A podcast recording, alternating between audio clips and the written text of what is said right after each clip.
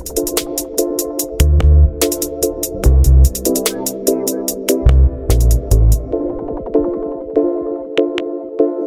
right, welcome to Fanatics Football, the football segment of the Fantasy Fanatics podcast. I'll be your host once again, James. I'm joined once again by Nate, Terry, and Mete, and also I'm joined by a special guest.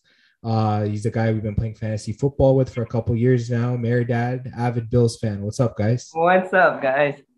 So How's it going? I'm happy to be All right. here.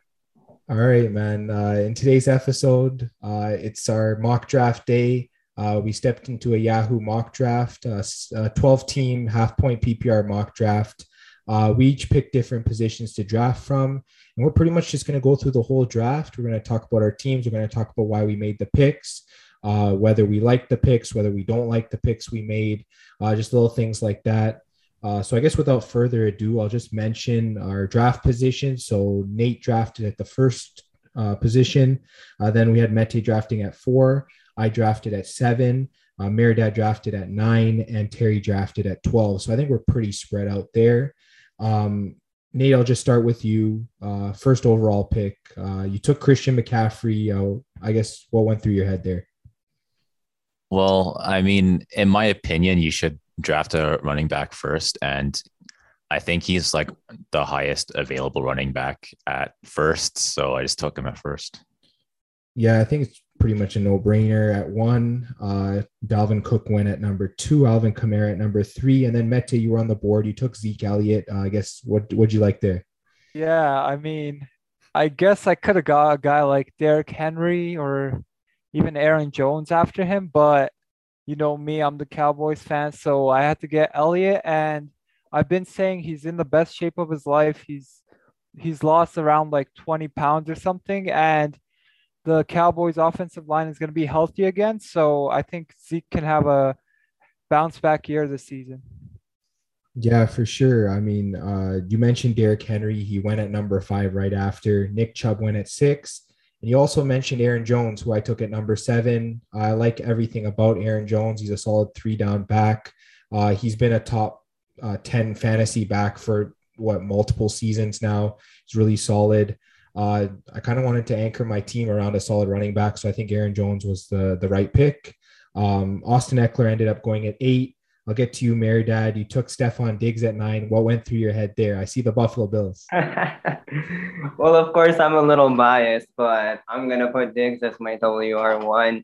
I think he's the best route runner in the game. I think Allen's gonna have an even better season, having more targets on offense, adding Emmanuel Sanders and getting Gabriel Davis in his second year. I believe that Stefon Diggs is gonna find more op- open options as the defense is gonna be struggling to guard all those guys.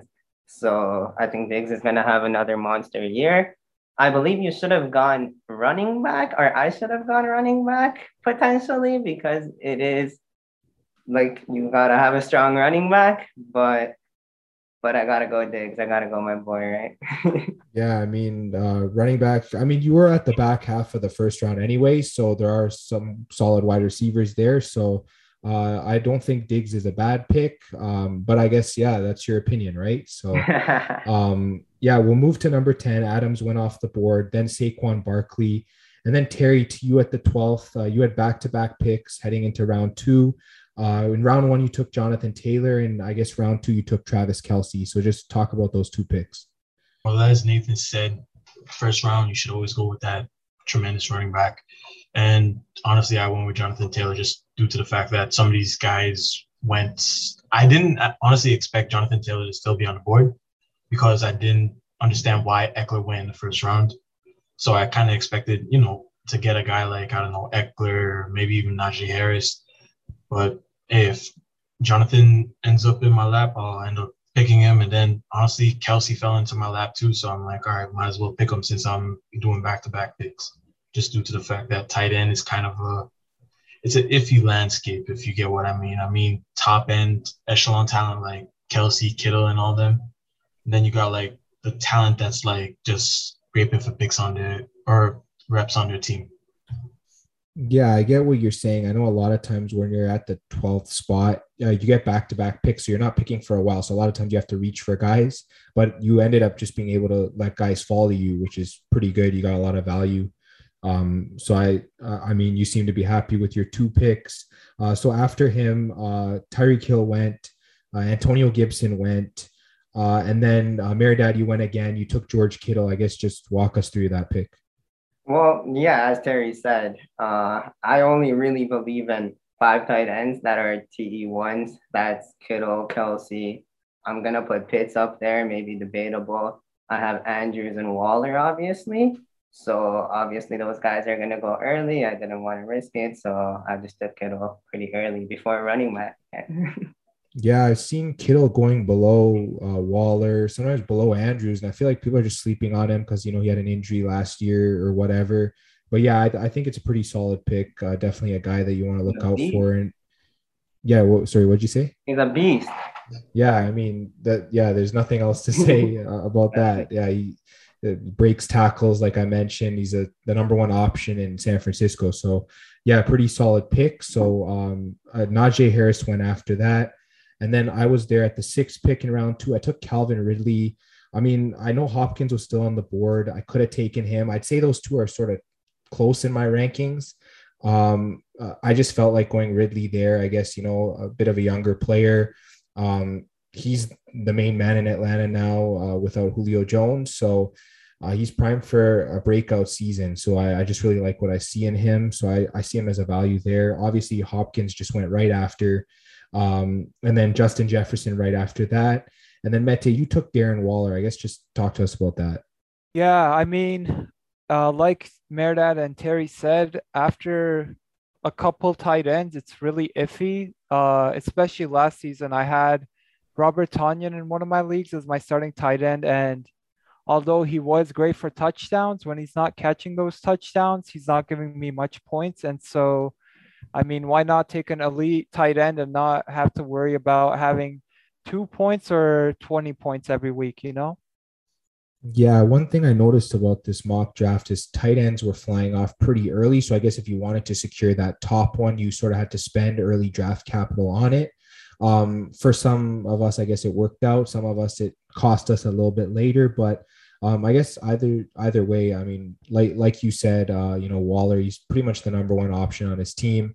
So I, I think that that's a pretty solid pick right there. Um, then Metcalf went off the board. Uh, Joe Mixon went off, and then uh, Nate, you had back to back picks. Uh, round two, you took Clyde Edwards Helaire, and round three, you took David Montgomery. Just talk to us about those picks. So I wanted to have um, more running backs. I think going into the draft, I was planning on drafting for running backs, mainly just because I feel like running backs in general are kind of like the best bang for buck option in fantasy football. So I went with um, Soler. I feel like he's pretty solid. I was debating between either him or Joe Mixon, but I kind of like um, Kansas City lines, Kansas City's offensive line better. So I went with um, Soler and I went with Montgomery because I think he's, in my mind, he's like a high end RB2. So yeah. Yeah. I mean, uh, both teams, uh, they changed up their offensive line a little bit. Uh, two solid running backs. You went three straight running backs. So um, I guess you probably feel solid at that position now. Uh, probably uh, looking to target other players on your next two picks. But um, right after that, AJ Brown went in round three, then Patrick Mahomes. Uh, then Mete, uh, you ended up getting Allen Robinson. I know you said you were rushed on that pick. I just, I guess, just walk us through that. Yeah, so Yahoo mock drafts only allow us 30 seconds, and I had to auto pick this one. I was kind of overthinking between J.K. Dobbins and Darrell Henderson. Uh, the thing with Dobbins was uh, they do run a lot, but I'm kind of scared of Gus Edwards kind of stealing his touches. So, yeah, that's why during the 30 seconds I was kind of overthinking it and I had to settle for Robinson. But honestly, it's not too bad as we've seen him put up a thousand yard seasons with guys like Bortles and Trubisky throwing at him. So, yeah, I don't think it's that bad of a pick, honestly. Yeah, it's a solid pick. It's probably just not the position you were looking to take. Yeah, uh, the, the player doesn't hurt for sure. Um, and then right after that, Terry McLaurin went off the board. Keenan Allen after that. Uh, then I was up on the board at uh, number seven in round three. I took Darrell Henderson. I've mentioned before on this podcast, I'm just really high on him. Cam Akers is going to be out for the entire season. Uh, there's about 200 to 250 vacated uh, rushing uh, attempts there in that backfield, approximately. And I mean, you got a bunch of unproven backs behind him, like uh, Jake Funk and others um, who've never had NFL experience. Henderson, he was the guy for most of last year until Cam Akers really uh, came on at the end of the year. I really like him. He's going to be solid. We know the Rams are always run heavy. So I thought he was a steal in round three, but that's just me. And uh, yeah, J.K. Dobbins went right after. Uh, D'Andre Swift was your pick, Dad. Just talk to us about that. So the way I view running backs in fantasy is there's really most teams have that one running back that's going to get the most touches, and then the other running backs may not even be a fantasy option for you. Whereas wide receivers, all teams have at least you know two, three wide receivers, which is why running backs go so early, which is why I think I screwed up. So over here, I had to take the best available running back. And in my opinion, that's D'Andre Swift. He's only in his second year, and people may underlook him because of that one missed catch that was super easy. And I'm just really high on him. I had him on my team last year. He started performing much, much, much better towards the end of the year, and I think he's gonna have a monster year. Yeah, I think what a lot of us uh, overlook in terms of Swift is, I mean, the offensive line for the Lions is actually good. Uh, it's you know we like everyone says, oh, it's the Lions. I know there's like concerns with how many rushes he's going to get depending on whether they're trailing in games. But I mean, if the line's good, he can still be efficient. So um, yeah, definitely a solid pick. Uh, you didn't have to reach for him in like round two or something. You got him a bit later in round three. So I I think that uh, it was a good pick for where you were at.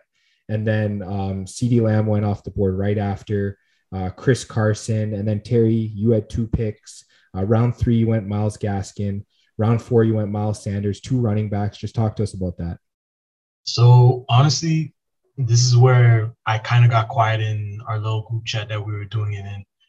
With Murdad, he went with Swift, and I was like, all right, there goes my first option. And then the guy right ahead of me went with Chris Carson, and I'm like, all right, there goes my second option. and as Mente already said, 30 seconds on the clock. And then I'm just looking at the list. I see guys like Sanders, Gaskins. I think I saw like Mike Davis as well. And I'm thinking, all right, if I pick Davis, I might get butchered for it later. So I just went with the two guys that I seem like would have got more opportunities in offense. Sanders, we all know what he did last year, and then Gaskins, he's kind of like that multi workhorse that you can play in the passing game or the rushing game down in Miami. That's what went through my mind. Yeah, well, I mean, your team does look pretty solid in terms of running backs. Obviously, Jonathan Taylor. Then you got Myles Gaskin and Miles Sanders. Uh, you're going to have a lot of options there uh, in terms of two running back spots and a flex spot. So, I mean, uh, you're pretty good to go there. Uh, Josh Jacobs went off right after. Um, Chris Godwin off the board right after that. Uh, then Merdad, you're up. You took Josh Allen. No surprise, I guess. Talk to us about the pick. Yeah. That's my boy. That's my favorite player in the league, honestly. And again, I think he's gonna have a monster year because of the options he has. Emmanuel Sanders got added, Gabriel Davis in the second year. But aside from that, as you'll see later on in my draft, I didn't draft a bench quarterback or anybody else. I only have Josh Allen. I believe that, in my opinion, it's worked for me the last couple of years. I take one elite running or quarterback. Sorry, I take one elite quarterback and I just stick him in the whole year. For my bye week, I just pick up the best available option on the waivers and and just hope no injuries come on the way, you know. So let's go, Josh Allen.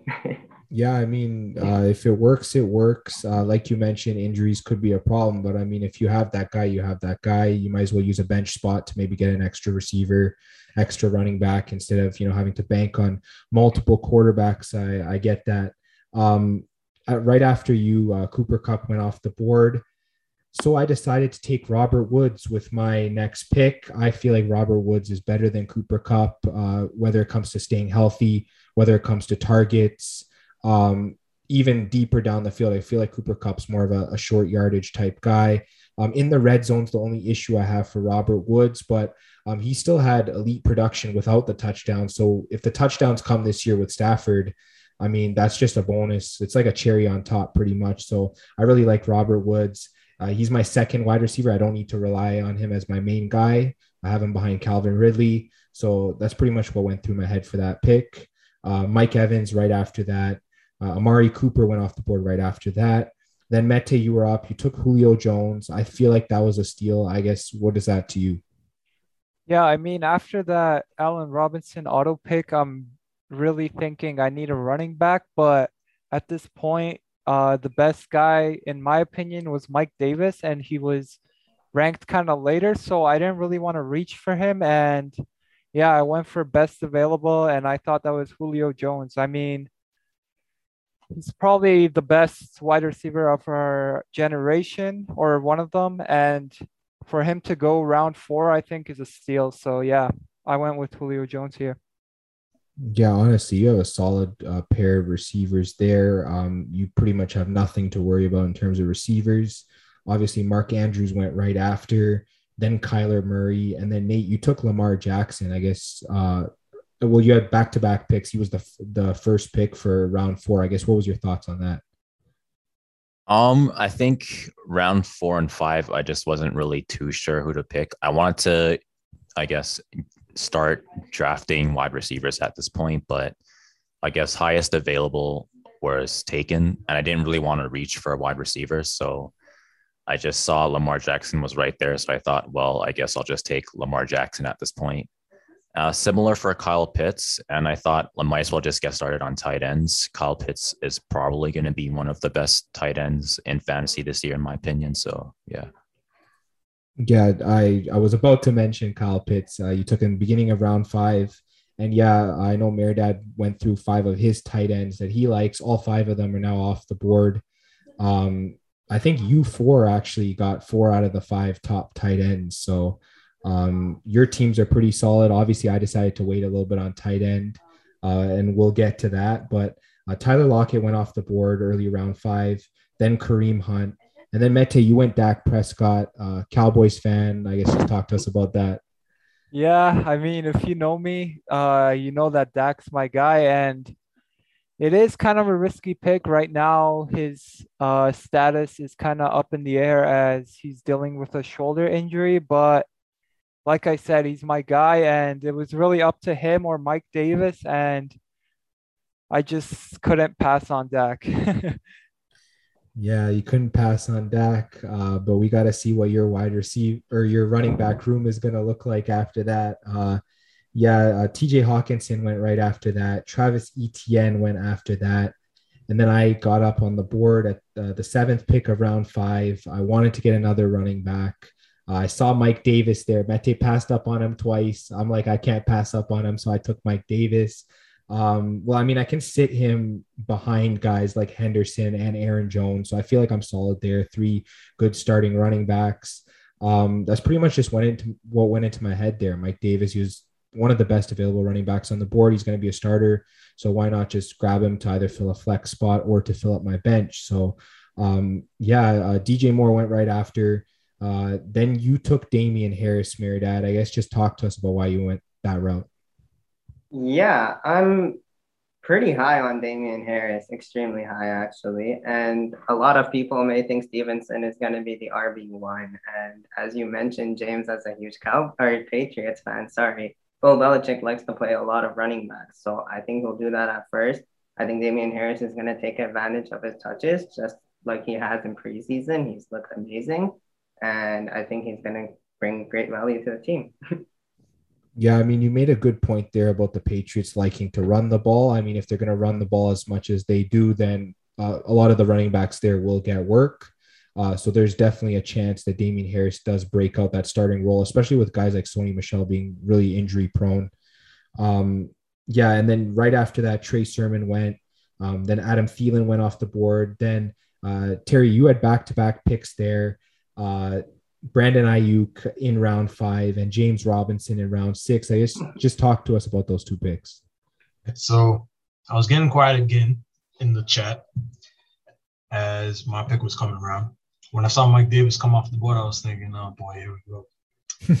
and then I think right after that, Trey Sermon went off the board. And I'm like, all right, can't do nothing now. So I might as well get my first white out. Went with Brandon Aiyuk, and honestly, we all know what happened last year with the injury plague season the Niners gang had. Uh, honestly, I think he's going to be a wideout one on the team just because of the fact that Deebo and him kind of are the same when it comes to their length and physicality. And I just went with the fourth running back with James Robinson, just to have that insurance policy, you know, as we all should have in fantasy sports. So yeah, that's the strategy I had. Honestly, um, you can't go wrong with Robinson. Like you said, he's your fourth running back. You don't have any pressure to start him.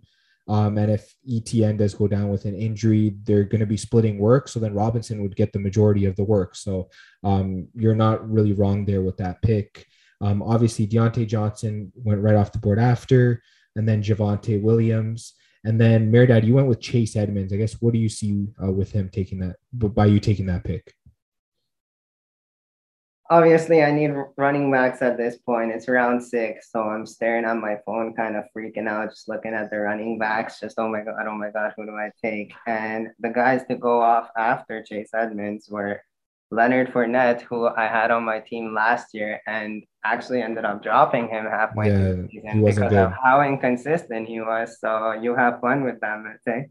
And then I like Raheem Mostert, who's running back too. And, you know, so I had to take the running back one in Chase Edmonds in Arizona, hoping he has a breakout year. I mean, to be honest, I don't know much about him. I know he's he's a rookie. He's going to be good. And uh, he is, is he a rookie? Uh, no, well, he's No, a he's not. rookie. in- Second he's a rookie sorry. in terms of a starter, but yeah, I get what you're saying. sorry, rookie in terms of a starter. I'm sorry, I tripped out. But anyways, I know he's an RB one this year, and and hoping he goes off. That's it. Yeah, well, all the reports from training camp are saying that they want to feature him as the main guy. So uh, I think you did get a good pick there. Um, yeah, he's gonna be. He's a great pass catcher. If you're uh, in half uh, PPR like we are, you you need catches uh, to get you points. So definitely a solid pick. Uh, Russell Wilson went right after. Uh, I was thinking about taking him, uh, but then when he went right before me, I was just like, okay, I'll just look somewhere else. I was looking at wide receiver. Odell Beckham was still on the board. I'm getting him as my third wideout, which I'm happy about. So I decided to take him. Obviously, he's back from injury this year. We don't know how healthy he's going to be, but I don't need to rely on him as my main guy. I have Ridley, I have Woods. So he's a solid guy to maybe throw on the flex, keep on my bench or, or whatever. So I, I'm pretty happy with that pick. Um, Tyler Higbee went right after. That was another guy I was looking at, um, but I'm happy I didn't reach for him. Um, then Justin Herbert went off the board. And then Mete, you took Leonard Fournette, wh- which Meredad was talking about. I guess just talk to us about that pick.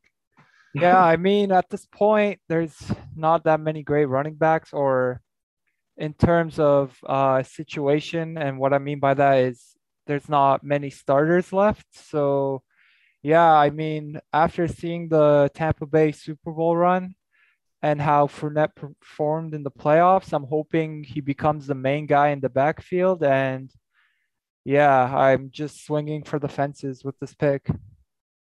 Yeah, I mean, uh, like Meredad said, it's going to be tough. I think he had like what a 3.2 yards per carry or something last year. Like it was really bad. Like he he just didn't perform well. Obviously, the playoffs he broke out. So I think we might see a mixture of last season and the playoffs. I don't know if we'll go to both ends of the spectrum, but hopefully uh, there are uh, some good results from Fournette. Um, Robbie Anderson went right after. Uh, Robert Tonyan went after that. Then at the end of round six, uh, Nate, you had two picks. Uh, in round six, you took Chase Claypool. And in round seven, you took Tom Brady. So uh, first wideout for you. Now you have two quarterbacks. I guess what were your thoughts on those picks? Sorry about that. So um, I guess for Chase Claypool, it was just kind of um, he was the highest available wide receiver. Um, I was thinking about whether I should get another running back early, but I thought maybe I should just get another wide receiver out of the way. So I picked Chase Claypool because of that, and then I picked um, Tom Brady mainly because I wasn't sure whether or not I should, I guess, um, reach farther. I was thinking of again Raheem Mostert or like Melvin Gordon, but I thought maybe I'll just get another quarterback out of the way. Yeah, um, definitely like the pick of Chase Claypool. Um, he's definitely going to be solid. He could have a, a breakout season this year. Um, taking Tom Brady, that's up to you. Uh, normally, I don't reach for a second quarterback that early, but I guess with the reports about Lamar Jackson, uh, it is good to have insurance. Um, it might come back to bite you a little bit later, but we'll see about that. Um, Raheem Mostert, like you mentioned, went off the board right after Ronald Jones. Then Mete, you took a swing on Ja'Marr Chase. I guess, what do you think about that pick? Yeah, this is another risky pick, but at this point, I'm basically just drafting best available. And uh, yeah, I think Ja'Marr Chase, he's in a good situation uh, due to the fact that the Bengals, I feel like they're going to be behind a lot and they'll be throwing a lot. So I think they'll have uh, Ja'Marr Chase out there on the field playing a lot of snaps. And we saw what rookie wide receivers can do last season, especially with guys like Justin Jefferson. So yeah, he could have a big season this year.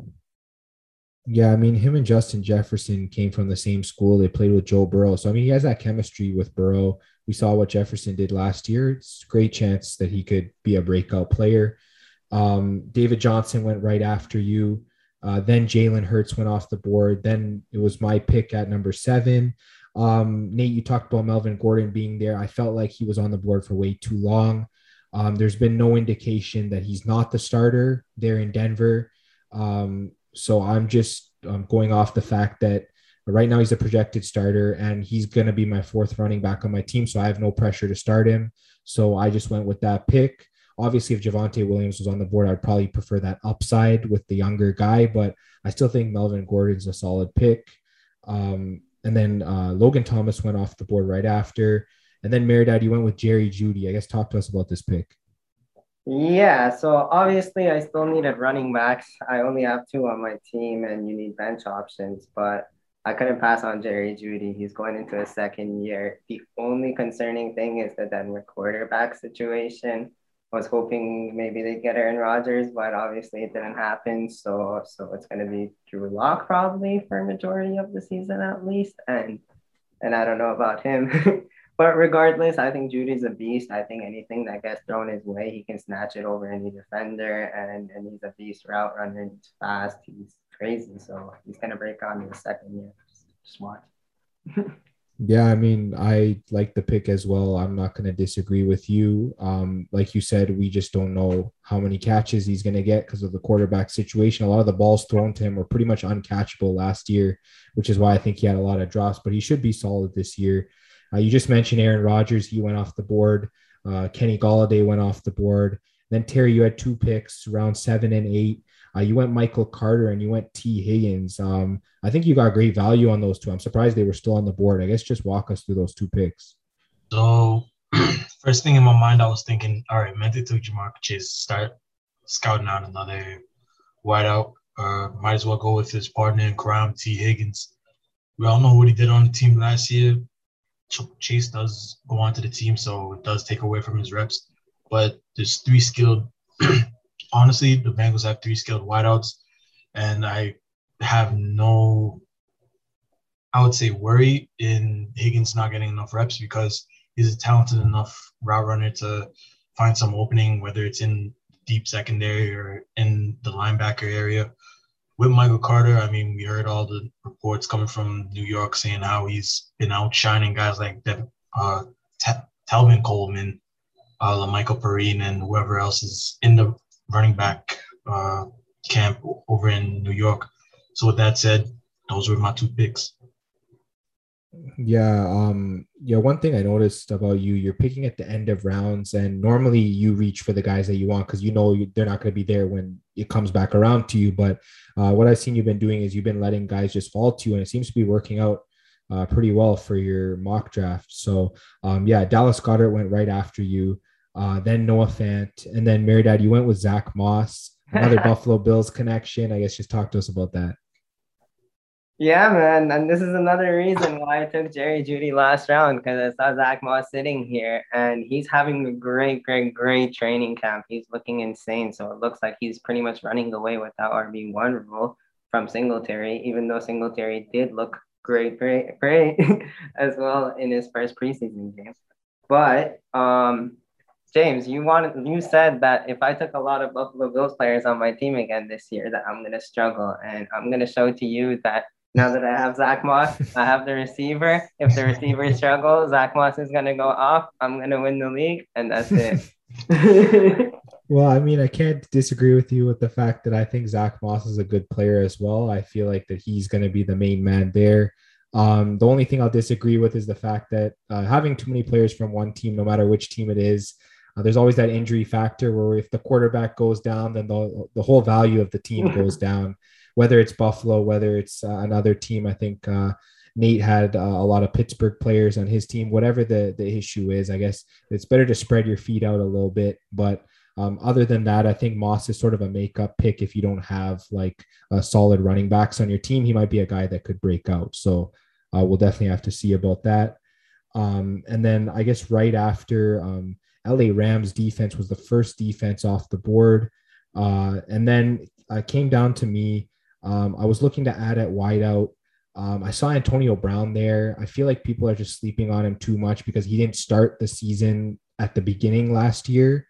Um, and he sort of didn't develop that chemistry until the playoffs came around, where he was the main target in the Super Bowl for Tom Brady. So, I mean, if you're getting him like a full few rounds later than Mike Evans and Chris Godwin, I feel like that uh, he might even have close to the receiving totals they might have. So I feel like you're getting him at like a good price. I was like, you know what? He's not even going to be a top three receiver for me. He's my fourth receiver. I'll just take a flyer on him. So Antonio Brown in the eighth round, I feel like is is a pretty good steal. Uh, then Washington defense right after me, Pittsburgh defense. So it seems like a run of defenses here. But then Mete, you went James Conner. Uh, what do you like about this pick?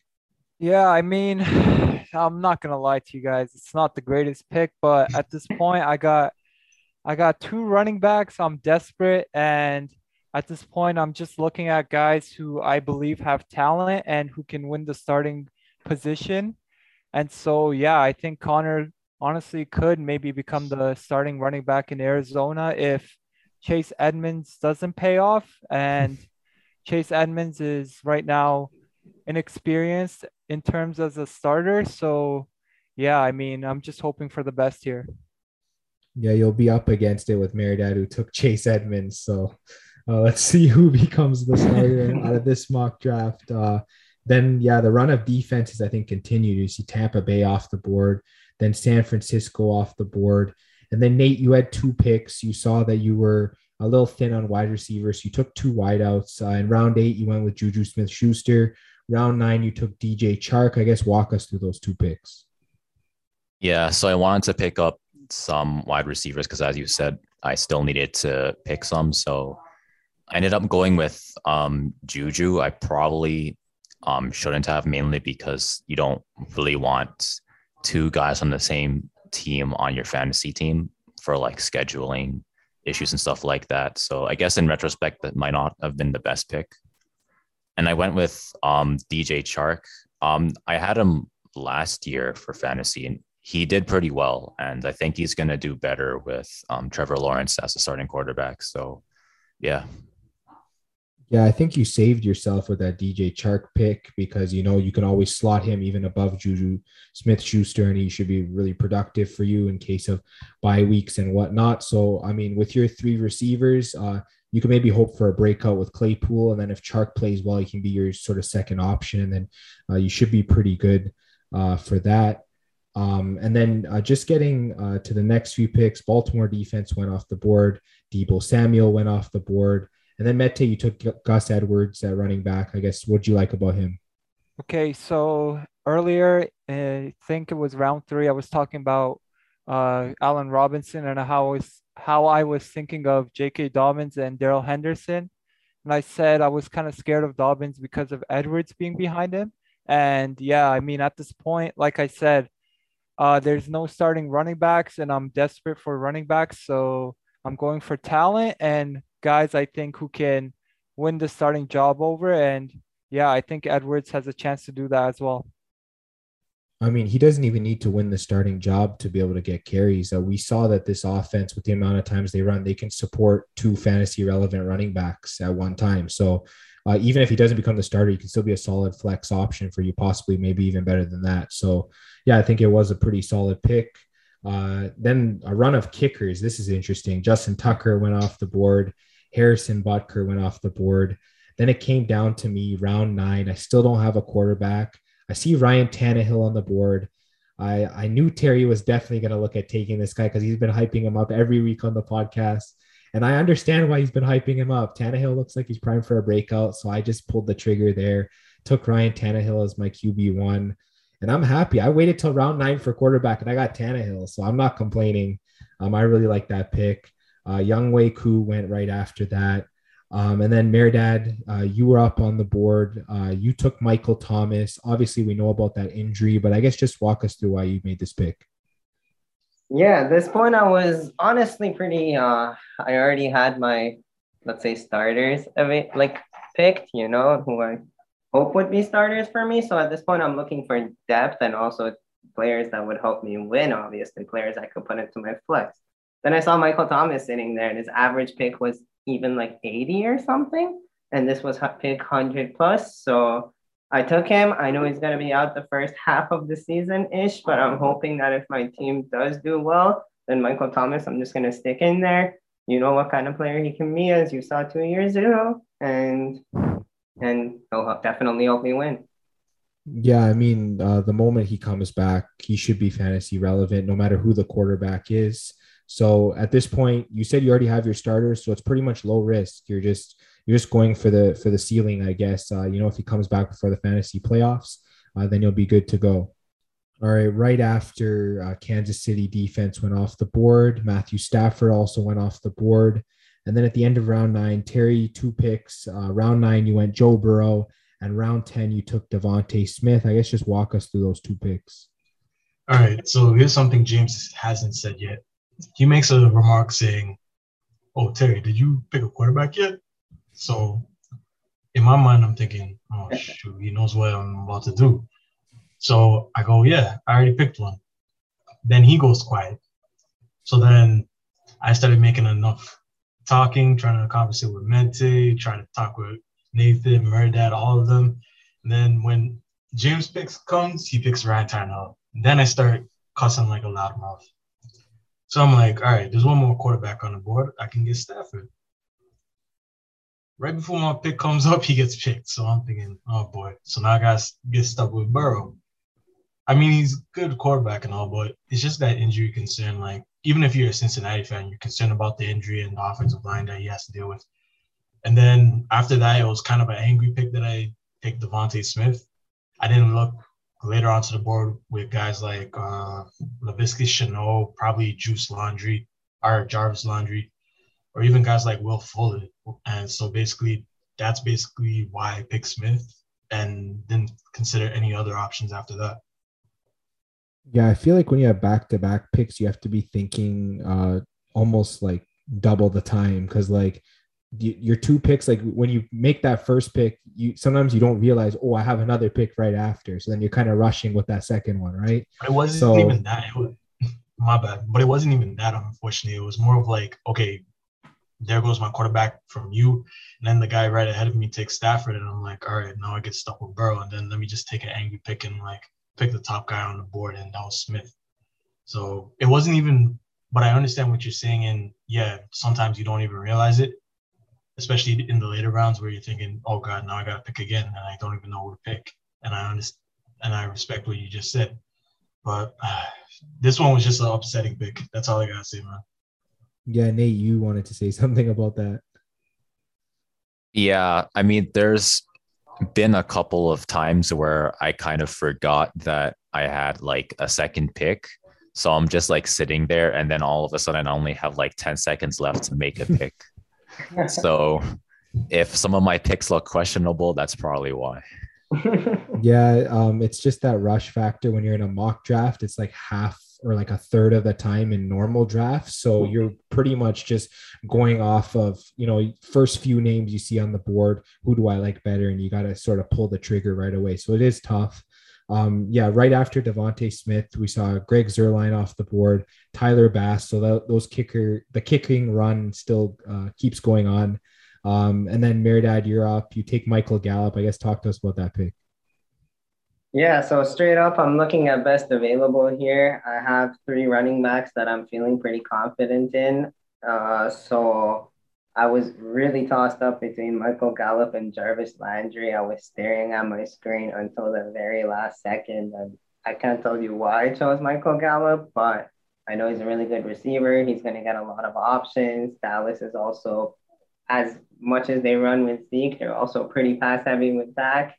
He is a good quarterback at throwing, so so he's going to find Michael Gallup. I'm hoping he'll have a good year. And it is also around 10, so you're just looking at the best value possible. Yeah, for sure. Uh, definitely agree with pretty much every point you said there. Um, Courtland Sutton off the board right after. Surprised that he uh, fell that low. So definitely uh, a good steal uh, by a team there. Um, and then I was up next. I was looking for a wide receiver also uh, there in round 10. I saw Mike Williams there. I saw Laviska Shenault. I was contemplating who to take. Ended up going with Mike Williams. I like his big playability. Obviously, Herbert can sling the ball. He, I believe, if I'm not mistaken, he has had at least one thousand yard season, if I'm not mistaken. And if not, it was because of injury, um, his injury history. That's the only concern I have with him in terms of talent. It's one of the best 50 50 uh, ball catchers in the league, in my opinion. Um, and his talent's been unnoticed uh, with a guy like Philip Rivers throwing him the ball. So I mean, you got Justin Herbert there slinging. I really like Mike Williams' potential. Um, and then after me, I have a quick Tyler question, James. Yeah, go ahead, man.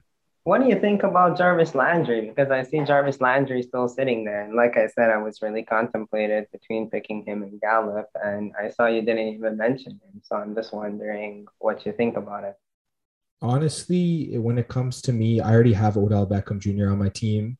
So I'm looking to spread around. Landry's not a bad pick. He's a little bit older than some of these other guys I'm looking at as well. Those are probably the only two reasons. Uh, in terms of a pick, he's solid. He, he gets catches, you know. It's a good, you can slot him into your uh, wideout two, maybe your flex, depending on the matchup. Um, he is pretty solid in that way. But yeah, like I said, I had Odell and I was sort of looking at a younger guy.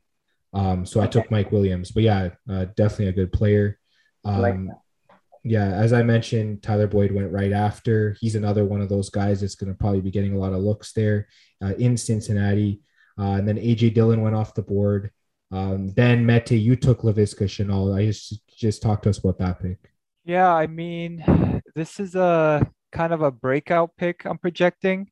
I think I was talking to you actually, Mehrdad. Uh, and then you were saying how he has Marvin Jones and Chark ahead of him, which is true. But like I said, for Ja'Marr Chase, uh, the bad teams, when they're trailing, they usually got to throw. And Shenault should be on the field a lot as he should be the slot receiver there. And they even ran him last year. I think he had around like 20 rush attempts last season. So, yeah, he's got rushing upside as well. And I think he's heading into his second season. So yeah, I think he can have a breakout year.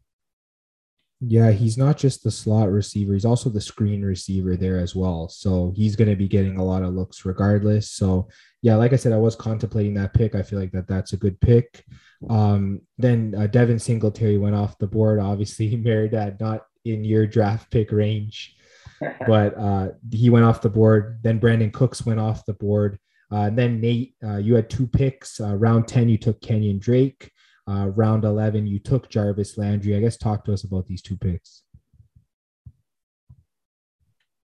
Sorry again. So for um, Kenyon Drake, I wanted to kind of finish um, with, uh, I guess, my, I think, last uh, running back because I, I wanted to have four running backs going into the draft. So, I had looked at Kenyon Drake and I thought he's probably the best available um, running back, and he's pretty solid. So I decided to pick him up. And uh, Jarvis Landry, he had a good season last year in Cleveland, and I think he's going to be solid again. So I decided to pick him up.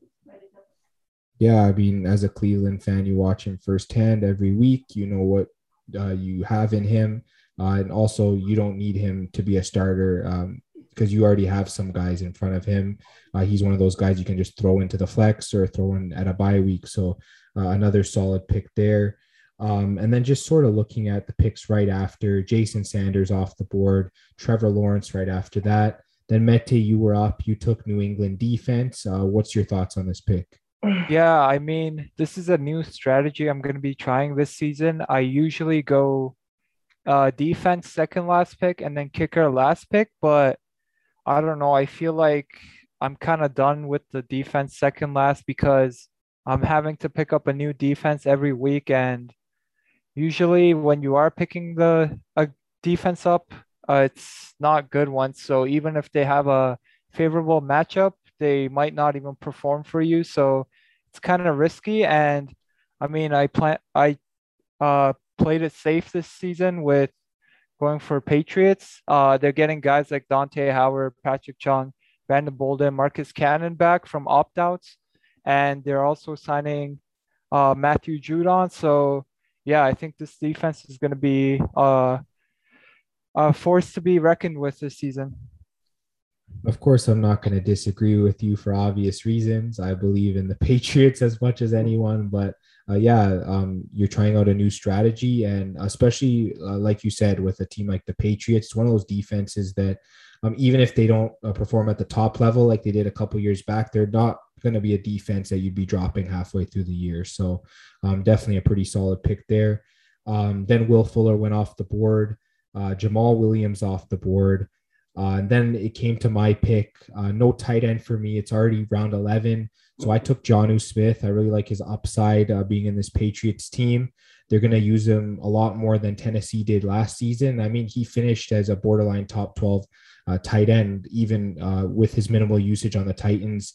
Um, even from week one of preseason and training camp, it's clear they want to get him the ball. It's clear that teams are having a hard time tackling this guy. He's he's an amazing runner. Uh, they can even run him from the backfield as well. I know you were talking about that, Mete, with Shenault. They're doing the same thing with a guy like Jonnu Smith. So he's getting the reps. Uh, people might be concerned about Hunter Henry, but I'm definitely not. And um, yeah, so I took him as my starting tight end. Uh, we got Curtis Samuel going off right after him. Corey Davis off the board after that from Mehrdad. I guess walk us through that pick. I'm sitting there after my next pick, and I see next up in 15 and I see the Patriots defense still sitting there, which I believe is going to be the number one defense in the league. And I'm staring at my phone. It's below average pick, and the Turkish delight has to pick him up, of course. and at that point, I was screaming. I was so pissed off, and I didn't know what to do. So I had to go for best available again. Maybe I should have taken running backs because I'm struggling. But I saw Corey Davis sitting there, and and I couldn't pass on him. He's pretty much a WR one, maybe other than the rookies, but but but I don't see anyone passing him. Mims, no, but Corey Davis had a monster year last year. Zach Wilson is the second overall pick for a reason. His upside is insane, and hoping he has a good year. That's it. Yeah, I know Terry. You were hyping up Corey Davis a bit, I believe, uh, on the last podcast. That uh, you really like his upside being there on the Jets. They're probably going to be passing a lot as well. So I think um, pretty safe pick in in my opinion. So I definitely like the route you went there. Uh, Tony Pollard came off the board. Um, then Denver defense went off the board, and then uh, Terry, you had two picks here. Uh, round eleven, you took Cleveland defense, and round twelve, you took Marquise Hollywood Brown. I guess walk us through those two picks. So as you said for Mehrdad just now, it was a safe pick for him, and the trend throughout this draft was all right. I was happy. Then I started getting a slightly bit annoyed because of the Tannehill pick, and then you know the Stafford pick, and then just before uh, my picks in round 11 and 12, I was just looking at Corey Davis, and then you know he disappears, and then I was like, all right, I can still get my defense. So I was going with the Broncos, and then he disappeared. So I'm thinking, well, let me just do two angry picks. So uh, the Browns are surprisingly like on the top of the list. So I was thinking, well, overall. So I was thinking, all right, let me just pick them just to get my defense out the way. And then I just chose another one, number one wideout on a team, and that was Hollywood Brown. Uh, honestly, not that much decision making, just due to the fact that I lost both of my projected picks in my head, and it was just, you know, I wouldn't say panic, but I would say it's like, okay, I know the name, so and I know what he does, so you know, you get what I'm going to say. Yeah, I understand. Uh, it's always those uh, picks right before you. Usually, the guys you're looking at, especially if they're uh, sort of at the top of the board. Usually, uh, they'll be the ones coming off right before your pick. So it is tough, but uh, yeah, I mean, you followed it up. Cleveland defense going to be solid anyways, and Um, I guess we'll have to see how well Marquise Brown plays this year because I mean the Ravens said they want to throw more, so uh, we'll definitely see if he has some upside there.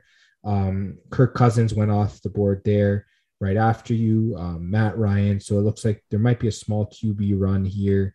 Um, except Mehrdad takes James White. I guess what do you like about James White? Yeah, I need running backs, like I said. Uh, so I'm pretty short on running backs. I need you know deeper options. I'm hoping that Mac Jones starts the majority of the season as Cam Newton was great in his MVP years, but is clearly not the same player anymore. And James White is a great catching running back, which is obviously great fantasy points. So this could be a steal, but at the same time could be a bust. Who knows? And like I said before, Bill Belichick does like to run a lot of running backs. So I know that James White will get a decent amount of snaps, hopefully, and and who knows? It's round twelve. Just hope for the best, right? Yeah, I feel like White might be the safest back there in New England because he's the main guy that they can rely on for pass catching. I feel like the other three backs there are more like first or second down backs. So I feel like you're getting the safer guy in that backfield. So he has a less chance of sort of becoming a bust for you. Um, so uh, definitely a, a good pick if you're looking for a running back that maybe you can slot in. That's really good to hear from a Patriots fan. So yeah, I mean, I, I've watched this guy play for years. He's helped us win Super Bowls. I know what he can do.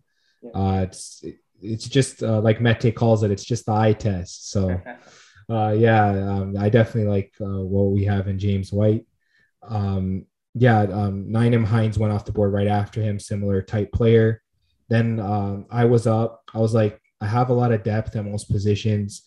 I'll look to take another wide out. I scroll down a bit. I seen Darnell Mooney on the board still. And I mean, uh, I, have talked about him as a sleeper. I talked about him as a steal. I've been talking about him ever since we did the previews for the divisions. Uh, they cut Anthony Miller for a reason because they know what they have in this guy. He's going to be the punt returner on special teams. Uh, he's going to be the wide out too. They're right behind Allen Robinson.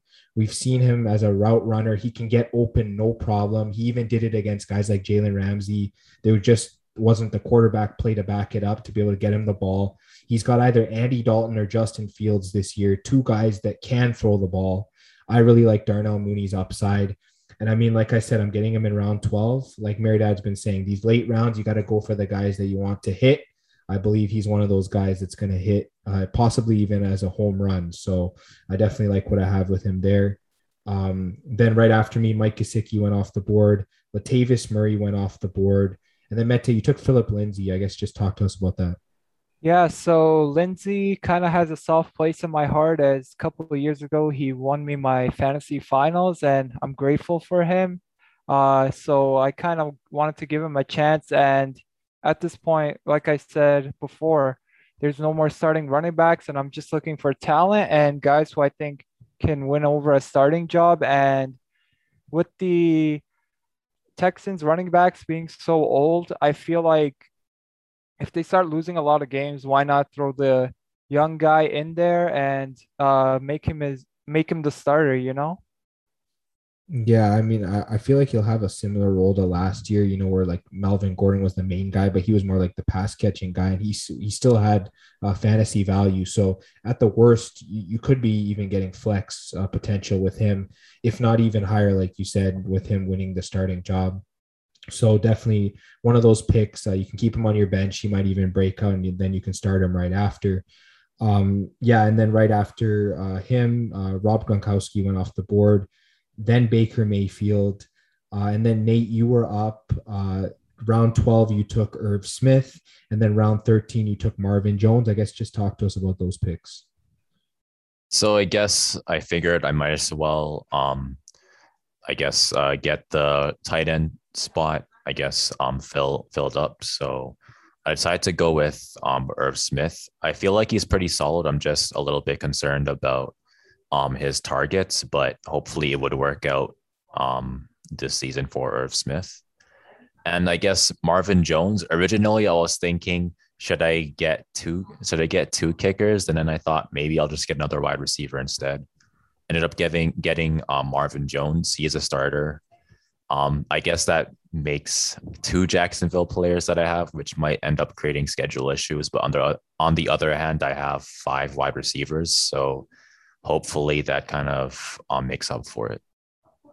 Yeah, well, I mean, you have two from Pittsburgh, two from Jacksonville. So obviously, if they don't have the same bye week, uh, you should be okay because uh, you have uh, Landry as well, I believe. Uh, and then you talked about Irv Smith. I mean, uh, you, are not even under any pressure to start him because I believe you also have Kyle Pitts. So um, I think you should be good there as well. Um, and then another tight end went off the board, Hunter Henry. Uh, Mecole Hardman went off the board. And then Mete, you took Adam Trautman. I was actually kind of laughing about this because you were kind of calling him a bust last week. I guess just talk to us about that pick. Yeah, I mean, if you guys remember, I think our NFC South, I want to say, video, I think I was given the Saints tight ends, and I was saying how I'm not that big of a fan of him, but I don't know. I feel like it was you, James, who was talking about how uh, now that Michael Thomas is hurt, he could actually see a lot of receptions and be due for a breakout year. And so, yeah, that kind of stuck with me. And I kind of believe in that now. I think with Michael Thomas gone, he can see a lot of targets. And as my backup tight end, I think it's a decent guy to have. Yeah, it's pretty low risk. I think. Um, I know you probably don't want to give Terry credit, so I guess I'll just do it. Um, I did talk about that, but I think Terry also mentioned it as well last week how he really likes Adam Trautman as well. Um, probably a guy he was going to target maybe later on. And um, yeah, I, I, think that you made a great pick there. Is pretty solid. Uh, Ryan Fitzpatrick off the board right after, uh, and then Trey Lance. So that continued quarterback run uh, for backup quarterbacks. And then my pick came. I decided to just get another wide receiver. I really liked that Jaylen Waddle was still on the board. I was surprised he was there all the way in round 13 uh, for a guy that's going to be a starter. They've already mentioned it. He's playing in the slot. He has the speed uh, almost of Tyreek Hill. Um, he's low risk, taking him as like my fifth or sixth wide receiver. Um, so yeah, I just decided to pull the trigger. Like Mete said, you got to take some shots on some of these young guys and expect a breakout. So um, I definitely like that with him. Uh, Evan Engram off the board right after. Uh, Dad, you were up. You took Austin Hooper. I guess talk to us about that pick.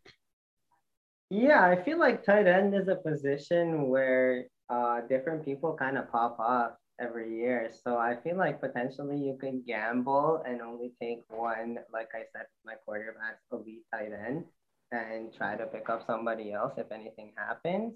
But George Kittle is obviously coming off an injury as good as he is, so I didn't want to risk anything. I saw Austin Hooper sitting there, and he went off for around 800 yards with the Falcons. So he has pretty good upside, and even though he's not coming off the best year, I know what he can do. Like I've said before, it's around 13. Hope for the best. Yeah, for sure. Um, he's definitely one of those guys in Cleveland where um if he's on the field all the time, he's definitely getting targeted, especially in the red zone. That's one of his specialties. So, um, yeah, I definitely think that uh, you made a pretty a low risk pick there. Uh, Michael Pittman went right after that. Um, Alex Mattison off the board. Then Terry, you had two picks there. Um, you took T.Y. Hilton in the 13th round and Rodrigo Blankenship, a kicker, in the 14th round. I guess just talk to us about that. So as I was saying with the trend of this draft, I started getting upset near the end. But before I got fully, I would say, ejected out of it in my mind, I think I asked the question, who would you rather have, uh, T.Y. Hilton or some other wideout? And then in my mind, when the uh, my pick came along, I was like, you know what? Uh, he helped me win a couple. I wouldn't say a couple, but he helped me in one of my fantasy seasons, like when I first started out doing this stuff, and I was like, I might as well pick them up just for you know it being the 13th round, and there's not really that much of a expectation with your fifth wideout, if anything. And with that being said, that's why I picked Ty. With Rodrigo, on the other hand, I mean, it's like the last two rounds, you might as well pick a kicker. So I went with Rodrigo. I honestly didn't pay attention to see where he was projected, like against all the other kickers, but I, I don't know those glasses alone just got me. So I'm like, let me pick them up, you know? Yeah, I mean, he has been a solid kicker ever since he's been in the league. So I won't fault you for that. As for TY, if he becomes Carson Wentz's favorite target, you got another starting wide receiver right there. So that pick doesn't hurt as well. Um, and then Anthony Firkser went off the board right after that. Cole Kmet, so more tight ends coming off the board. Uh, Mehrdad, you went Miami defense. I guess you didn't get New England. Uh, you didn't end up getting Buffalo either, so uh, you decided to take Miami instead. That's it. I didn't get New England, and usually I take uh, defenses pretty early, but this time I decided to wait it out. And Buffalo was actually still on the board, and I didn't take them because I don't think they have the best pass rushing. They obviously don't, and they don't have really crazy interception threats. Whereas the Dolphins, hopefully Xavier Howard plays and and repeats last season, and can pick up some fantasy points in that way. Maybe they'll have some kind of weak opponents, you know, and and kind of pop off for me. And if needed, I can pick up another defense when, like, depending on the schedule, whoever's playing a weak team, and and just go from there. I mean, it's round 14, and and I was kind of just looking at the best defenses, and and it was Miami. I think, in my opinion. Yeah. Um honestly, at that point, you're just looking for a defense that's you know going to get you sacks, uh, going to get you um, interceptions, like you said. So yeah, I definitely uh, agree. Uh, you're just sort of taking a shot on a team, and if it doesn't work out, you can just drop them and I guess pick up another team. Um, yeah, Daniel Jones went off the board right after that, and then I was on the board. I was looking for uh, defense also. I saw Indianapolis on the board, and I was really surprised. They were one of the better defenses last year, and I mean it's the second last round of the the mock draft. So I mean they're still on the board. Uh, I think this is sort of pushing the point I've been making. Wait as long as you can on defense because you never know you might get a steal. Um, I feel like I got a as good of a defense as pretty much anyone uh, with this Colts pick, and uh, yeah, I definitely like uh, that I was able to wait and get them.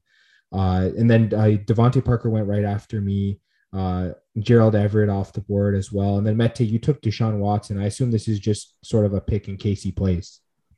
Yeah, I'm hoping he plays, but now that I'm thinking of it, this is kind of a really dumb pick for me, especially if you consider the fact that Dak's not 100% yet. So let's say Dak and Deshaun can't play, then I'm without a quarterback and I got to pick up a guy off the waiver wire. So now that I'm thinking about it, uh, it's not that good of a pick, but I mean, if you have a guy who's healthy and ready to go for week one, I think getting Deshaun Watson round 14, 15, even maybe 13, I worth it if you're willing to take that risk. Yeah, for sure. Um, it, it, it's just a dart throw at this point. If he plays, you get a potential starting quarterback. If he doesn't play, you just drop him and you just pick up someone off the waiver. So it's low risk, if anything. Uh, and then, uh, yeah, Buffalo defense did end up going after. Um, then Carlos Hyde went off the board. And then, um, Nate, you had two picks there, um, round 14 and round 15. Uh, you took Minnesota defense in round 14. You took Will Lutz in round 15. I just assume, yeah, last two picks, you take your defense and you take your kicker. Yeah, pretty much. I mean, Minnesota, they're usually good every year. So I picked them up. And Lutz, he's usually pretty decent, so picked him up as well. Yeah, I mean, Lutz has been one of the top 10 kickers in the league for a few years now. Minnesota defense, yeah, they're going to be healthy this year. They've definitely added a lot of pieces. Uh, yeah, you waited on both of them and you got two solid picks. So um, I guess you're sort of furthering my point on that, uh, that you don't need to reach on defense if you don't want to. There's definitely going to be some uh, good uh, defenses available near the end. Um, and then right after Lutz, uh, Roethlisberger went off the board. Uh, Quinn Nordin went off the board. Mete, you took Ryan Succop. I just assumed he was the best available kicker. Yeah, he was, but for kickers, you got to be kind of careful of their team, especially if they're on a bad team. They might not be able to get into field goal range. And if they're on too good of a team like Tampa, maybe they won't get too many field goal opportunities due to the team always scoring touchdowns. So yeah, uh, I just went with best available and hope for the best, I guess.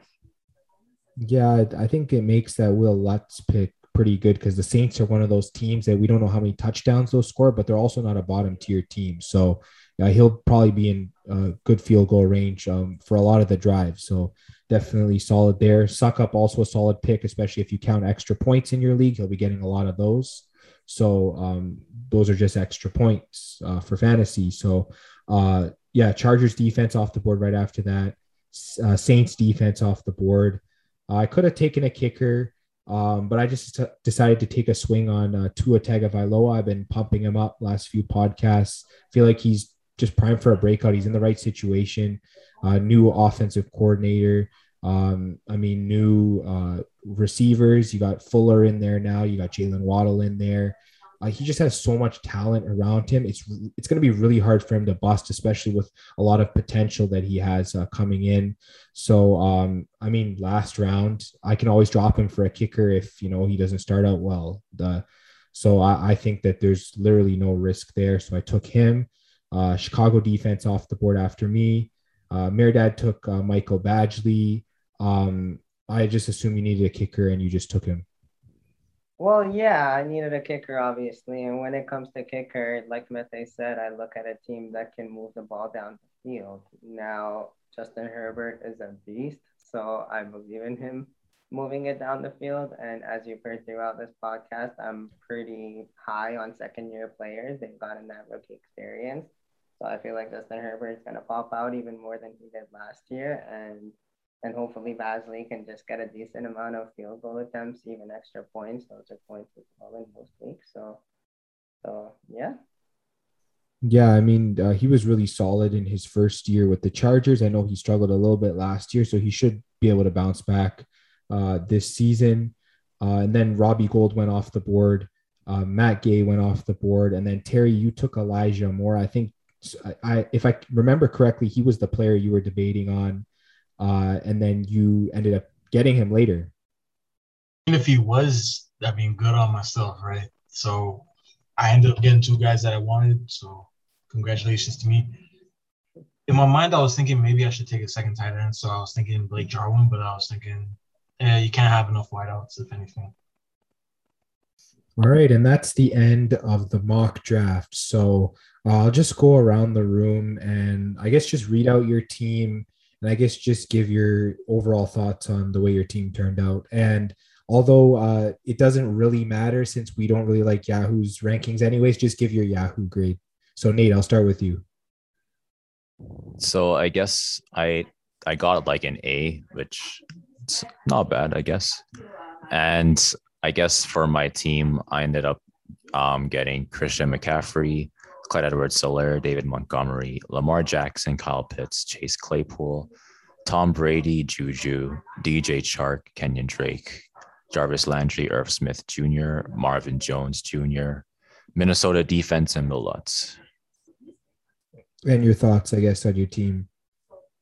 My team, um, there were some picks that I guess I would have changed. For example, I don't think I would have gotten either uh, Juju or Marvin Jones. I guess if I had a chance to pick again, but um, just mainly because I already have Chase Claypool and DJ Chark. But I think it did all right. All right, and uh, Mete, getting to you, uh, you were picking after him. Um, give us uh, your Yahoo grade, give us your team, and give us your thoughts. Yeah, so Yahoo gave me a B, and honestly, I can't really blame them. I picked Ezekiel Elliott, Darren Waller, Allen Robinson, Julio Jones, Dak Prescott, Leonard Fournette, Ja'Marr Chase, James Conner, Gus Edwards, Laviska Shenault Jr., New England defense, Philip Lindsay, Adam Trautman, Deshaun Watson, and Ryan Succop. I mean, I feel like they're not a big fan of my running back situation, and I'm not either. Outside of Elliott, I have Fournette as my running back too, and it's kind of shaky right now. To, uh, we'll have to see how many touches he's gonna get. Like I said, I'm hoping his breakout in the playoffs earns him the bulk of the carries, but honestly, it might not work out for me. Yeah, for sure. Uh, I forgot to mention Nate. You drafted from the first spot. Mete, you drafted from the fourth spot. I drafted from the seventh spot uh, in a 12 team mock. Um, they gave me an A minus. I think I'm okay with that grade. Um, I kind of like the team I have. Uh, I'll go through the picks uh, Aaron Jones, Calvin Ridley, Darrell Henderson, Robert Woods, Mike Davis, Odell Beckham Jr., Melvin Gordon, Antonio Brown, Ryan Tannehill, Mike Williams, Jonnu Smith, Darnell Mooney, Jaylen Waddle, Indianapolis defense, and Tua Tagovailoa. Um, I, I guess my thoughts on this. Uh, there were a couple picks where I was unsure, like uh, the Mike Davis pick. I was looking at a couple running backs, I didn't get them. Um, other than that, I feel like I just sort of waited for the draft to come to me, and as guys sort of fell, I was able to scoop them up. Ryan Tannehill, perfect example of that.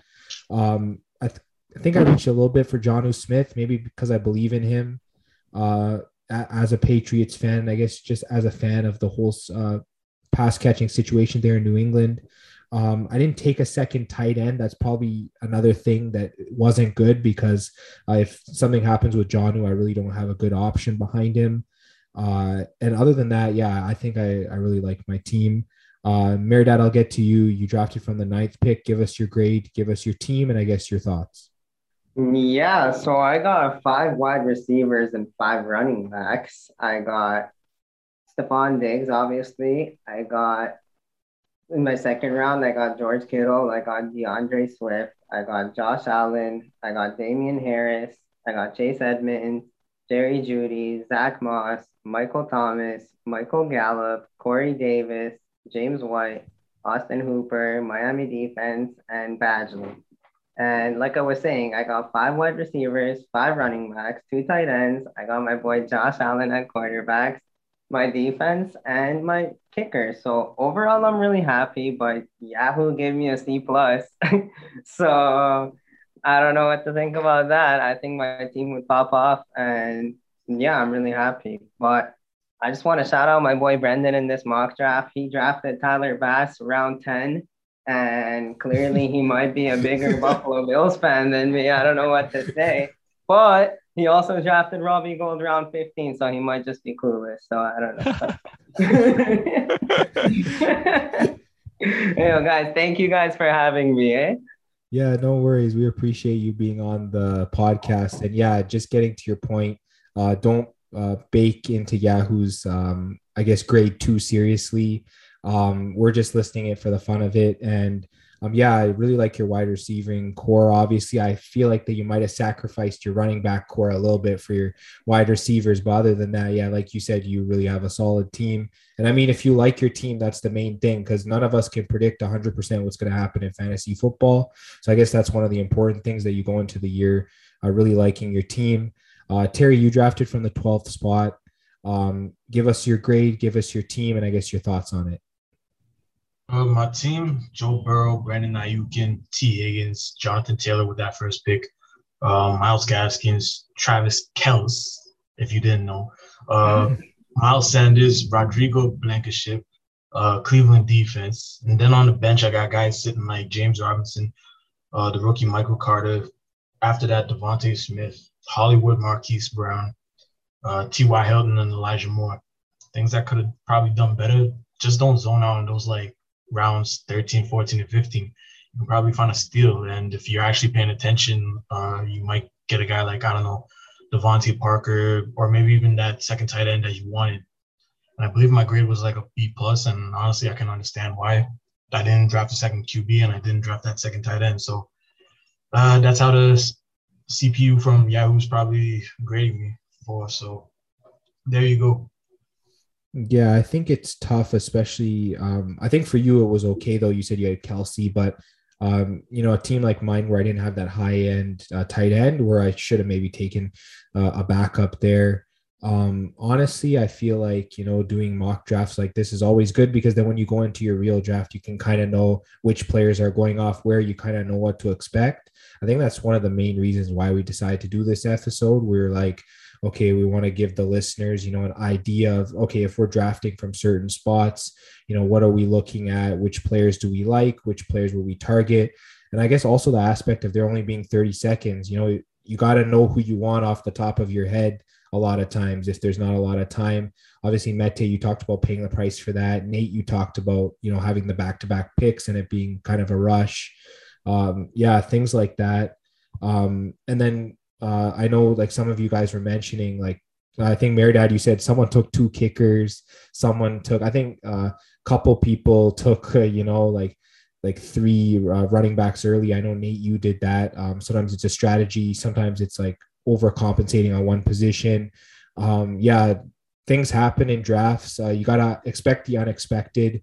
So I guess when you do mock drafts, it, uh, the unexpected happens, and you can kind of see, um, I guess, uh, the way it went in this draft. So, um, I guess Nate, I'll start with you. Any last thoughts on the mock draft or your team, or I guess someone else's team? Um, I guess, um, a gen, I guess general thoughts. I guess usually in mock drafts, usually there's like a couple of guys they make a few picks, and you're trying to figure out why they make certain made certain picks the way they did. I'm guessing they're just kind of um, trying to familiarize themselves with the kind of the whole fantasy process. Norm- normally, like when it's like your first time around, you're not really too sure who to pick, so you kind of just, I guess, just pick whoever and hope it works out. So that could have been the situation, but yeah. Yeah, um, I, I totally understand. It's one of those things. Um, you know, people they go into a draft unprepared, and a lot of times they're just looking at their position uh, needs, and then they just pick, which is why you see kickers going off so early. Um, it, it's another reason why you see the top available player going off usually uh, when you're in a league of inexperienced players because you know they say oh he's at the top of the board. He must be good. So then they just go ahead and pick him when in reality you can find a lot of values further down the board especially players that can break out. I guess in saying that i'll get to you Mete on any of your last thoughts whether it's on the draft or on any of the teams Okay, so I got three things to say. First of all, uh, Yahoo, you got to give us more time. Uh, that James Robinson pick really, not James Robinson, sorry, Allen Robinson pick really threw off my uh, mock draft. I could have had a running back at three, but it is what it is. Second of all, uh, you got to be really uh, unbiased with this. If you got a favorite team like me, you can have picks like Ezekiel Elliott over Derrick Henry. So if you're a fan and you can stop yourself from making picks like that, I mean, I give you a lot of credit because it's really hard to do so when you're always watching that team. You kind of want to have him on your fantasy team, but sometimes you got to just uh, think about the what's best for your fantasy team. And then third of all, uh, I'm really glad we did this. I mean, I didn't know that you didn't have to draft a kicker. Like you said, James, you didn't draft one. So yeah, that's really good to know.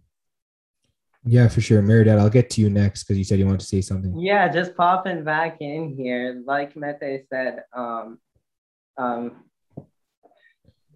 his second point, like he said, uh, I actually made a huge mistake in not taking a running back, and I'm hoping that D'Andre Swift is going to be an RB1. Like I mentioned in the middle, there is certain running backs that are heavy snap RB1s, and D'Andre Swift is not solidified, and that's the price I paid by waiting until round three to take a running back. Or like Mete mentioned in his second point, I got carried away by being a fan. So I took Stefon Diggs in the first round, and then I took George Kittle in the second round because I wanted my tight end. And again, that's the price I paid. yeah, I mean, uh, it's not like taking Stefon Diggs in the first round was that much of a reach. So uh, you don't really have to hit yourself over the head there. And I don't think you really reached that much for Josh Allen, if at all. So uh, probably two picks that I wouldn't fault you for, but maybe some of the others, maybe like uh, Zach Moss, you went a little bit too early, or maybe some of the others, uh, just some of those things you got to watch out for. Um, and then I guess uh, Terry getting to you. Actually, before I get to you, um, let me comment on what Mete said about the favorite teams. I tried to limit myself I took a Patriot at round 11, and that I believe was my only reach uh, for Jonnu Smith. Um, yeah, it's really hard with the whole bias thing uh, to not take someone from your team. If I had not reached for him there, could I have gotten him later? Possibly. Um, but yeah, you know, the fanboy in you comes out a little bit in some of these drafts. So uh, yeah, it happens. And uh, speaking of fanboy, I'll get to a Bengals fan here. And Terry, I know you took some Bengals as well. I guess talk to us about any last thoughts you have over the draft.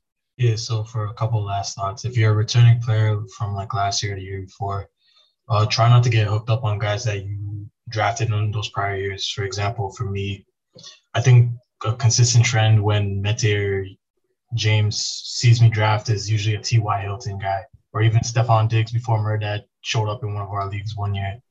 And try not to wrap your head around trying to grab those guys. There's always other players that are efficient at the position. Uh, to understand like what positions are deep and what positions are like kind of shallow.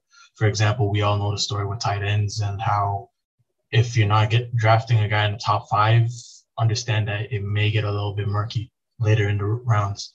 And with guys like at wideout and running back, there's more deeper pools. So understand which one's more deeper so you can dive in uh, to see more talent in the later rounds. Three, I guess it's because you guys have like so well put together teams uh, as your favorite teams. For example, Mete with the Cowboys, James with the Patriots, uh, Nathan with the Browns, and then you got Mehrdad with the Bills. I guess you guys are more biased to your players just because they're on winning teams. And then when you're a Bengals fan, you're stuck in depression for like a couple years. You know what I mean? so honestly, with Burrow and T. Higgins, they fell to my lap. So I'm like, all right, might as well take him since I know a little bit about him, especially compared to guys like DeVante Parker or, you know, other quarterbacks that I don't really pay attention to.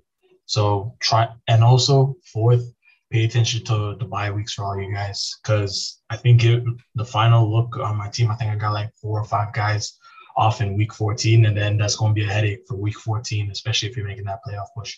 That's all I got to say. Back to you, James. Yeah, I was actually going to comment on bye weeks. It was good you brought it up. Um, in my opinion, I feel like bye weeks is sort of that tiebreaker when you're stuck between two guys.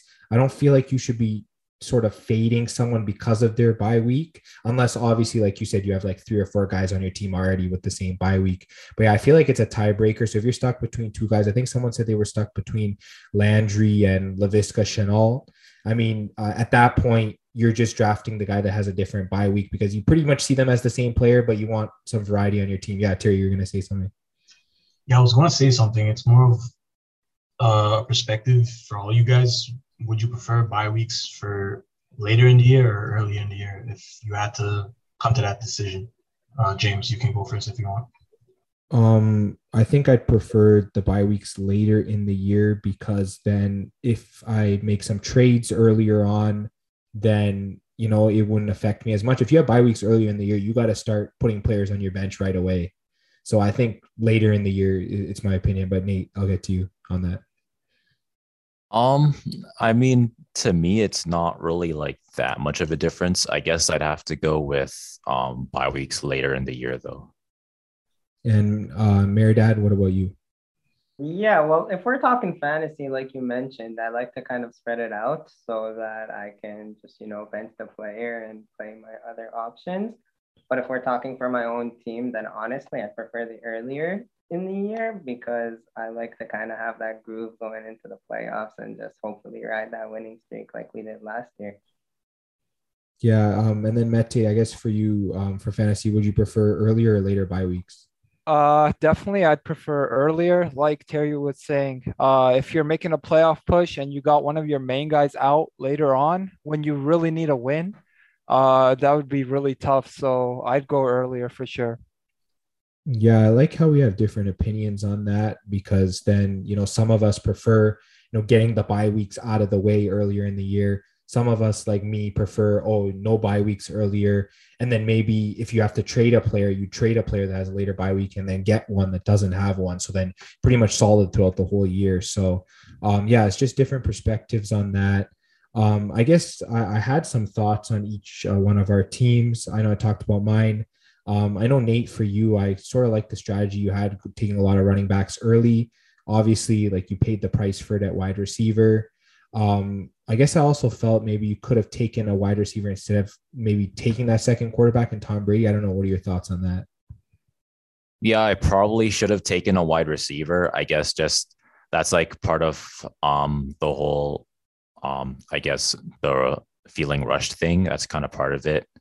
I caught I probably could have went a little bit down uh down the list to see if there were any uh, wide receivers I could have taken instead, but I guess I just saw Tom Brady there and I thought, well, he's a good quarterback. I guess I'll just draft him. Yeah, I mean, you could always draft him as a trade chip for later, if anything. But uh, then again, you're passing out on really solid wide receivers in that area. Um, I guess Mete for your team. I know you talked about the whole rush thing. Obviously, your what your running backs paid the price. Um, taking Darren Waller early also did, but you said you believe in him. So uh, if you believe in a player, it's important to to draft them where you feel like they should be drafted. Um, but yeah, other than running back, I think your team is pretty solid. um, you know, good players in, in different positions, especially a wide receiver and quarterback. So I think should be set. Um, and then Mehrdad, looking at your team, uh, you were also having that trouble in terms of running backs because you had solid wide receivers and quarterbacks. So um, that that's one thing. You guys all went um, early tight end. Um, and I feel like going early tight end, if you're not at, at the right spot in the draft in terms of position wise, it could really hurt the rest of your team in terms of whether it's running back or wide receiver. So I, in this draft, I just decided to go tight end late, and I was able to get a lot of depth in both running back and and wide receiver. I don't know. Um, I guess I'll start with you, Terry. What's your thoughts? I guess on that. Um, could you repeat the question? I kind of lagged on. Yeah, taking tight end later. Uh, it's for for me. It helped my depth at wide receiver and running back. It depends. Like, for example, uh, say for example, a guy like Travis Kelce falls into your lap in like the top. I guess when you're in those snake draft formations, say for example, back to back picks, you end up getting Travis Kelce for I don't know as 13, 14, and you know, second overall. If you get that, then you're good and you don't have to worry about tight ends until like near the late ends, like rounds 13, 14, 15. Uh, if you're one of those teams, like for example, you you were drafting in the middle of the rounds, uh, you don't really get that luxury of drafting the top or the fat five tight ends. And for example, you're gonna have to pick from the batch of uh, guys like Robert Tonyan, Logan Thomas, et cetera, et cetera. So don't reach for tight ends, as I said earlier. If, you know, it's, eh, yeah, don't reach for tight ends. But if a guy falls into your lap, might as well take it.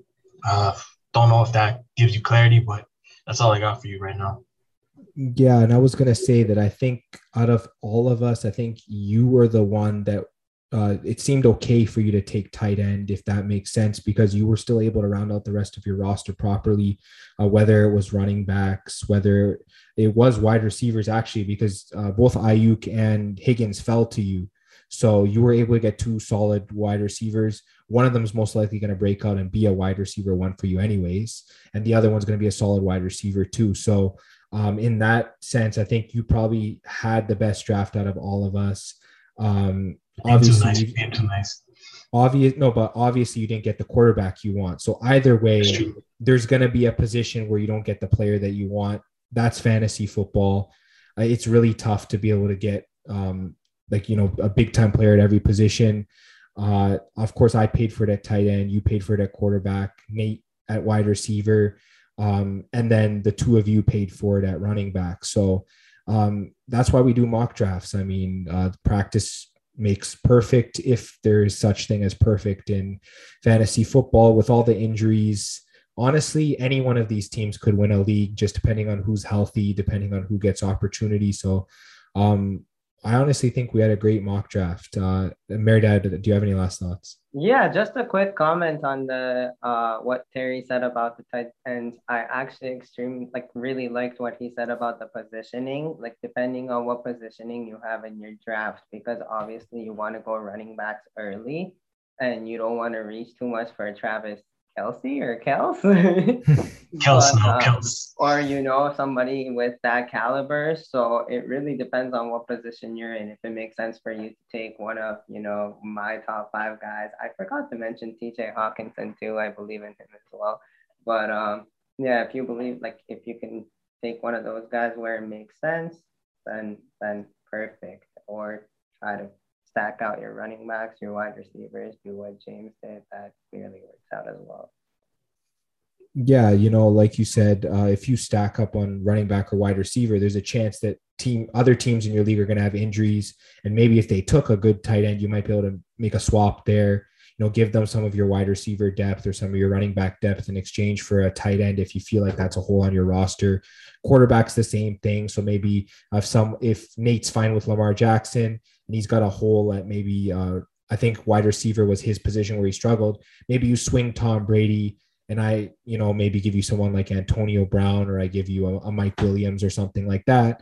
And then we're both more solid at our respective positions. So um, it's just one of those things that you have to look out for. But I think overall, we had a great mock draft. Um, Dad, once again, thanks for joining us. We really appreciate you being here. And yeah, and uh, that's going to be the end of this Fanatics football episode. So make sure you check us out on Instagram and Twitter at Fan Fan Podcast. Uh, we'll be posting picks there for the start of the NFL season. So uh, make sure you go there.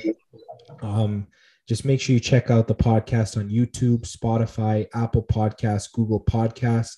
Like, subscribe, share, hit the bell for notifications on YouTube, leave us a review, all that good stuff. Um, yeah, mock draft went well. Um, thanks again, guys, and we'll talk to you on the next episode.